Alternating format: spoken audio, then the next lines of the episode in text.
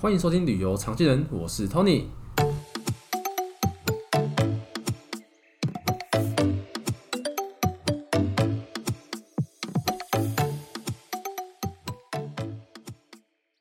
在上一集的旅游常见人呢，伯龙已经帮我们介绍了两间很有特色的西班牙国营饭店。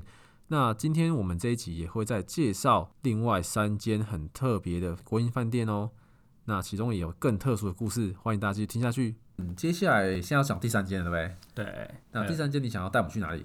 呃，第三间的话呢，就是在西班牙南部非常有名的一个城市叫隆达。那其实隆达这个地方的话呢，海明威有讲说，曾经在他的那个小说里面有讲过，隆达这个地方是最适合就是去度蜜月以及情侣私奔的这个、嗯、这个城市。哎、怎么说？怎么说？啊、呃，因为这个城市的话，它就是在悬崖古城，所以就好像就是遗世独立的那种感觉。哦 okay、所以度蜜月就是好像就是可以在峡谷小镇里面，就悬崖小镇里面，就是去享受你的一个小情小爱，好像人家找不到你这样。对，或者是。私奔，对，那这个国营旅馆的话呢，哦，就是在弄达最有名的这个悬崖旁边，它就是真的是、嗯、就是在悬崖旁边，哦、所以呃，它旁边有一个游泳池，游泳池就是紧挨着这个悬崖，所以你往那个、哦、是无边际泳池，对，呃，没有到无边际，你就必须可能要走过去，然后这样探下去，嗯、你会往下一看，就是一个一百二十公尺。这个深的这个万丈深渊，嗯、对，那它这个话呢，就位在这个呃非常知名的这个弄达它的那个新桥旁边，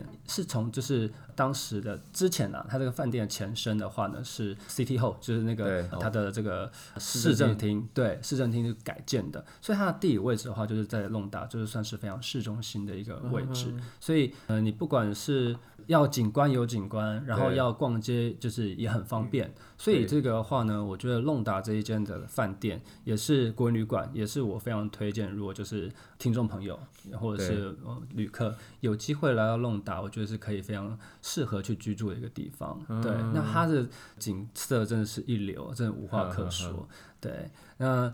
呃，这个弄达这个地方的话呢，就是非常适合啦，非常适合就是小情侣，然后真的蜜月的这个夫妻去度假的地方。呃，没有小朋友的就可以去那边。呃，有小朋友也可以，可以是对，他可能就是就是会被那个 景观震慑住，要要小心一点的。对对对对对。不过如果是情侣，感觉就是可以。好好的享受就是两个人的时间，嗯，对，不会说好像很很喧闹或是什么的，对，所以我觉得弄达这个国营旅馆也是我非常推荐给推荐，对，好给要度蜜月的对。客人可以先选择，没错没错没错。除了弄达以外的话呢，我觉得呃还有另外一个在 Elmagro，就是在皇城，就是皇城旁边的一个小镇 Elmagro。那这一个 Elmagro 的话呢，它是国旅馆。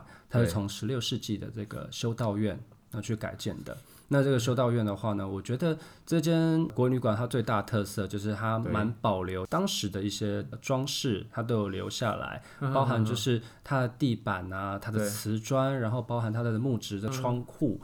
真的，一住进去，你就好像真的是置身在那种当时，你好像是修道士，然后居住在那个修道院里面的那种感觉。对，那虽然说他的房间就是古色古香不大，可是我觉得就是它真的是最原汁原味，就是保留当时这一间修道院它的那个感觉。对，所以那它又在旁皇城旁边，所以也是台湾的这个旅行团就是蛮常会去做选择的一间，嗯，一间国营旅馆。那也是呃推荐给大家，就是如果有机会的话，也可以去体验一下，就是去。体验可能当十六世纪的修道 士感觉，感觉对。那那你提到说这些地方，他们可能离市区比较有点距离，或是比较偏远嘛？那我相信很多旅客也会很在意说，呃，那餐呢？我去到这些地方，那吃饭怎么办？刚刚有说嘛，我们这个国营旅馆它的地理位置可能不见得每一间都在市中心，它可能真的很遗世独立这种感觉。那不过。这个国营旅馆的话呢，它就是你如果要入住，它其实会要绑餐，嗯，对，他帮你考量到这个问题，对，也是考量到这个问题，所以他把晚餐可能就是会要你包含这个晚餐或者是午餐，就 Hubble 的这种概念。那如果有绑晚餐的话，就至少你的晚餐就是在饭店可以做处理了啦。对，那可能很多人都想说啊，那这样子餐到底吃的好不好啊？到底 O 不 OK 啊？其实真的不用担心，因为毕竟。它就是四星级饭店，它的服务、它的这个餐厅的这个水准其实都还蛮高的。嗯、尤其它比较有特色是，呃，每一个地方的国营旅馆，它都会就当地的特色料理。他就会去做提供，嗯、或者是季节性的这个蔬食，他都会去做改变。对，所以说选择性很多。比如说像我们刚刚有提到卡莫纳那边，它的有很有名的就是鹧鸪餐。嗯、对，我想应该、这个、对，对应该很少人会吃过。这边很少很少会有对对，那他很会就是配合当地可能特色的那种就是呃美食，可能就是伊比利口那种这个烤猪啦，或者什么之类的，其实都会融合当地特色的这个餐食。对，嗯、所以我觉得每个地方你可能真的有机会，你可能住个十几二十间的那个国营旅馆，你可能就会感受到每一间国营旅馆它都有它独特的这个特色，嗯、不只是建筑有差，它可能它的那个餐食也会就对就季节也都会有变化，嗯、所以我觉得还挺不错的，而且餐食也都还算蛮美味的。嗯，对，等于说是你去订国营旅馆，基本上就是一波二十啊，对对，一波二十，就是早餐跟午餐或者是你的晚餐就都含进去了。哦，对。嗯，那听起来就是不用担心这个餐的问题了。对，餐的话是不太需要担心啦，嗯、因为真的毕竟就是正规的四星级饭店。对对对对，对哦，那大家不会饿死。对，哎、欸，那对你刚刚提了这么多间饭店呢、他们都是这么有历史性的。那相信一定一定很多人都会想说，哇，这些这么有历史的建筑物里面，哎，是不是都有一些什么神怪传说啊？阿飘，阿飘，哎，OK OK。我想，我想在每个地方，大家就是都一定会有这种传说吧。你像你，你到那个法国，讲说古堡里面可能有那个鬼魂啊什么之类的，对对对对对，这个在所难免。但我觉得这个也都是也都可以，其实变成一间饭店的特色。因为有些人就是他就是想要去体验嘛。对，那正好我。要介绍的第五间饭店，就是有这方面的这个传说。哦，都市传说。对对对对，这间饭店的话，它是在巴塞罗那，嗯，巴塞罗那近郊的一间那个国营旅馆，它叫 Cardona，嗯，对，在 Cardona 这个小镇上面的一间国营旅馆。那它这个的话呢，以前是呃，也是一座城堡，一个一座堡垒，好，整个建筑大概是在八世纪的时候，那个堡垒。就是在八世纪左右建的啊，九世纪啊，大概九世纪的时候，对，很久了。然后呢，就是它的堡垒比较早期是用的罗马式的那种建筑，哦，所以说是非常中古世纪的这个堡垒。对，后来在十一世纪又再加了这个高塔，嗯，就是一座塔叫做米约纳塔，是在在十一世纪左右的时候建的。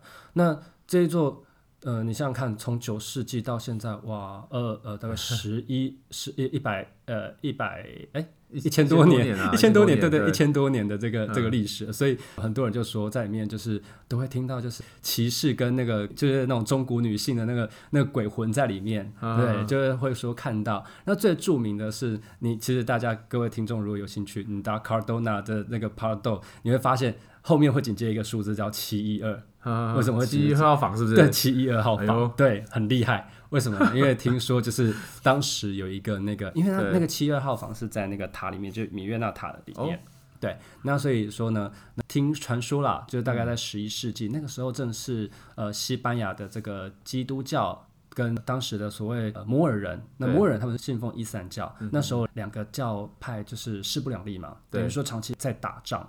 对那呃，听说当时一位就是伯爵的女儿，她就爱上了一个身为伊斯兰教的一个男子，那这样是不被他的父亲可以接受的，哦、所以就把他就是囚禁在那个米约纳塔里面，嗯、然后就囚禁他，囚禁到死了。哦，对，到最后都没有。对，所以呢，就有人就传说这个女生呢，这个伯爵的这个女儿的灵魂就一直在那米约纳塔，然后她就在七一二号 七一二号房里面。那这七一二号房呢，就。传说啊，就是如果之前就是呃，房客如果住进去，对就会发现那个水龙头就是会被打开，莫名其妙被打开。哦、然后呢，甚至就是你在睡觉的时候呢，就仿佛有人在盯着你，让你的那个整个、嗯、整个睡觉没有办法睡得很安稳。对，嗯、然后呢，你也会听到，就是纵使你不是住在七一二号房，你可能住在他楼下，你都会听到楼上就是有人在走动。即使是楼上没有住人的时候，对，但其实真的也很容易没有住人，因为七一二号房，除非你特别要订，不然是不会开放给客人住的。一般饭店人员不会把七一二号房给你，因为他们自己也都知道那一那间房就是很可怕。那除非你特别 request，没有没有太多需求，他不会。对对对对对，所以他那一间房就听说就是连他们自己的那个饭店清扫人员都不敢自己一个人进去的，所以你就可以发现哇，那间真的是。对，好像是猛鬼套房那种感觉。对，所以这个算是在西班牙的那个国营旅馆里面算是蛮有名的鬼故事，但其他的对其他的也都有，因为毕竟这些都是动辄四五百年以上的这个老建筑。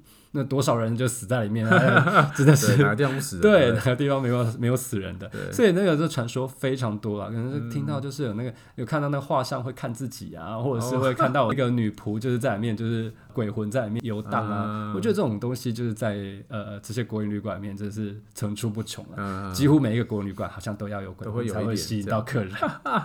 对。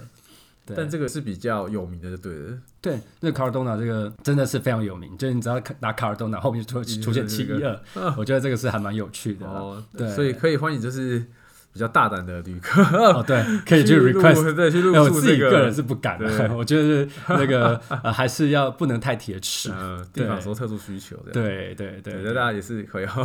住住旁边一点也可以啊，不要住在那个塔里，不要。哎，不要住在它旁边了，感觉会很吵。对对，他们就说连住在底下都会听到楼上有那种就是在走路的声音。哦，对，我，这个蛮蛮特别的体验。对对，所以这个 Cardona 的话，呃，我觉得除了他的鬼故事有名以外，我觉得他本身撇开鬼故事啊，他本身就是真的是。保存的很好的一个中世纪堡垒，嗯、对，所以其实就是进去里面住的话，因为它本身就是有融合罗马式跟哥德式的建筑，嗯、以就是建筑学的角度来讲，我觉得它的外观是还蛮颇令人可以欣赏的。撇开鬼故事这部分，对，那已经跟我们讲呃讲完了五个帕拉多，帕拉多，对。嗯、但我们刚刚已经有提到，就是这些国营旅馆的用餐啊，那我们也很好奇说，像在。国营旅馆里面呢，他们本身有提供什么样的消遣活动？除了刚刚提到的游泳池之外，像你说他们都是呃一些古迹啊、古堡，他们本身有提供像是导览的服务吗？或是说他们是有什么样的消遣娱乐？大家在里面可以做什么？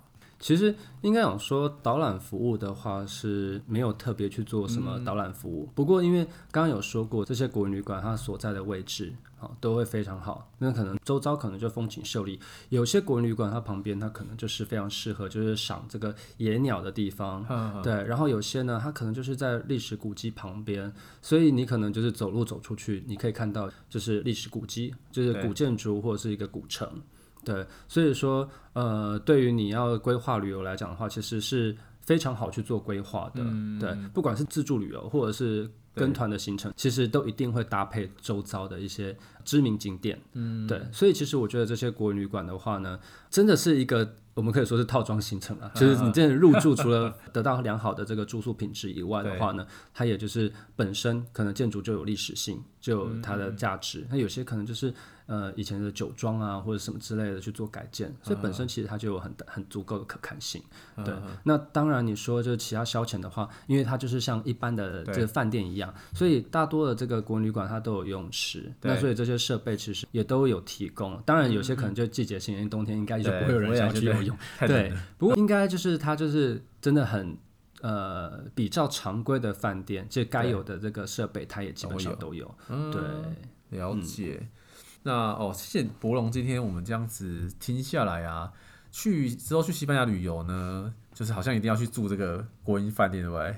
对，就是我觉得这个是呃，等于你去认识。当地的这个文化，我觉得非常好的一个呃切入点，对，因为你真的是可以体验，可能就是中世纪的西班牙那种感觉，嗯对，完全就是体验西班牙文化。对，那好，我们也是推荐给就是不管是跟团的呢，或是自助旅行的客人，可以去参考这样子的行程啊，嗯，那深入的去体验西班牙的文化，那相信大家一定会获得更多的体验啊，或是更多的启发。那刚刚我们提到的这些国营旅馆的资讯呢，也会到时候上传在我们的气淘旅游呃粉丝专业上面，大家也可以去搜寻一下，就是这个猛鬼套房的详细资讯啊。好，对，如果想住的话，可以去看一下。好，那我们旅游常见人呢，谢谢博龙，谢谢大家，谢谢大家，谢谢 Tony。